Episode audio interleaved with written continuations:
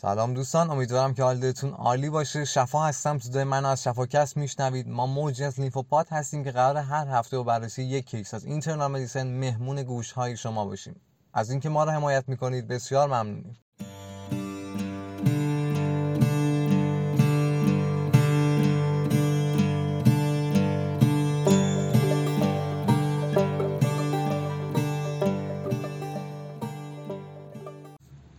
میریم سراغ بررسی کیس شماره بمون. یک خانم 38 ساله به دلیل کاهش سطح هوشیاریشون توسط همسرشون به مرکز درمانی مراجعه می‌کنه. ایشون چند روز پیش سابقه جراحی ارتوپدی داشته و برای کاهش دردشون اورال اکسیکودون در طول یک هفته تجویز شده بود. اما چون درد شدیدی داشتن کل قرصا رو توی همون یکی دو روز اول مصرف کردن و بعد اون دچار افت هوشیاری شدن.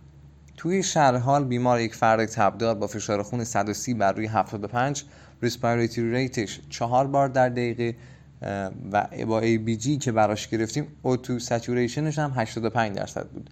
ضربان قلبشون هم 70 بار در دقیقه هستش. همسرشون میگه سابقه تشنج نداشته و توی خونه هم هیچ داروی دیگه ای مصرف نمی‌کنه.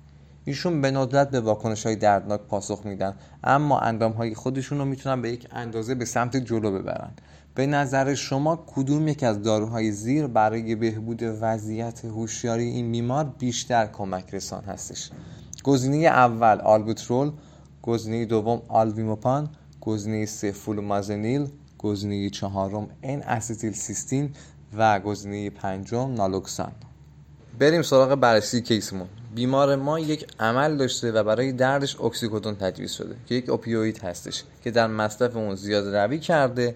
این دارو می‌تونه باعث distress تنفسی بشه و sedation القا کنه.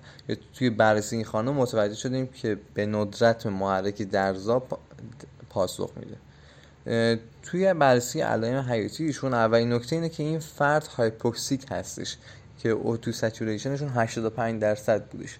اگه این موضوع رو به تنهایی و بعد یک عمل ارتوپدی ببینیم آمبولی ریوی جز تشخیص های افتراقی ما قرار می‌گیره. ولی توی این case فهمیدیم که بیمار respiratory rate پایینی داشته و فشار خون و heart rate ش هم تقریبا نرمال بوده که به طور معمول در آمبولی ریوی دیده نمیشه.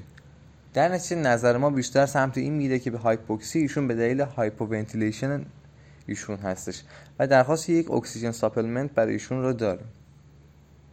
ABG اینجا به درد ما می‌خوره که opioid overdose به طور معمول باعث respiratory اسیدوز میشه در حالی که اغلب case های آمبولی ریه باعث respiratory alkalosis میشن. به طور معمول antidote opioid ها نالوکسان هستش که یک آنتاگونیست opioid هستش که می‌تونه سریعا depression تنفسی بیمار رو برگردونه که باعث hypoventilation بیمار شده بود و افت هوشیاری و sedation رو همراه خودش داشتش. امروزه به طور مرسومی در بیمارهای درگیر اعتیاد استفاده میشه و توی بیماران با ریسک اووردوز این داروها هم به کار میره. نکته مهمی که باید یادمون باشه اینه که short acting هستش و نیاز به دوزهای مکرر این دارو هستش. پس جواب ما نالوکسان میشه که تقریبا در همه بیماران با افت سطح هوشیاری و اووردوز اوپیوید تجویز میشه. حالا درباره بقیه داروها صحبت می‌کنیم. گزینه اول آلبوترول بودش که یک بتاگونیست هستش که می‌تونه روی تنفسی بیمار رو بیشتر کنه ولی در حقیقت تأثیری بر روی سدیشن ناشی از اووردوز اوپیوید نداره. گزینه دوم آلویمپان یک اورال اوپیوید آنتاگونیست هستش که بیشتر اثرات پریفرال ناشی از opioid رو کنترل می‌کنه و روی روده اثر می‌ذاره. و می‌تونه side effect های مصرف opioid مثل یبوست رو رفع کنه. ولی در حقیقت تاثیر روی rate تنفسی و decrease mental state بیمار نداره و اثرات مرکزی opioid رو نمی‌تونه براش کاری بکنه. گزینه سوم یا فلومازنیل یک GABA receptor antagonist ه که توی اووردوز بنزودیازپین استفاده میشه. تظاهر بالینی اووردوز بنزودیازپین مثل همین بیماری هستش که مراجعه کرده. برای, برای همینه که سابقه مصرف داروی دیگر هم برای این بیمار پرسجو کردیم و همسرش گفتش که هیچ چیز دیگه ای مصرف نمی‌کنه. نکته مهم دیگه اینه که فلومازونین می‌تونه روند تشنج رو تسریع کنه درچه باید با دقت تجویز بشه. داروی چهارم ما انستیل سیستیم بود که این دارو برای اووردوز استامینوفین یا تیلنول استفاده میشه. نکته قابل توجه اینه که این دوتا دارو به طور معمول می‌تونن با اکسیکودون یا یک اوپیوید دیگه ترکیب بشن و توی یه قرص باشن.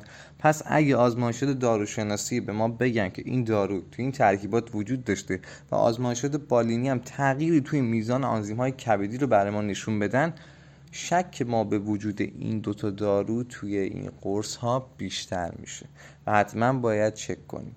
نکته این case این بود که opioid overdose می‌تونه باعث respiratory depression، hypoxemia و decrease mental state بیمار بشه.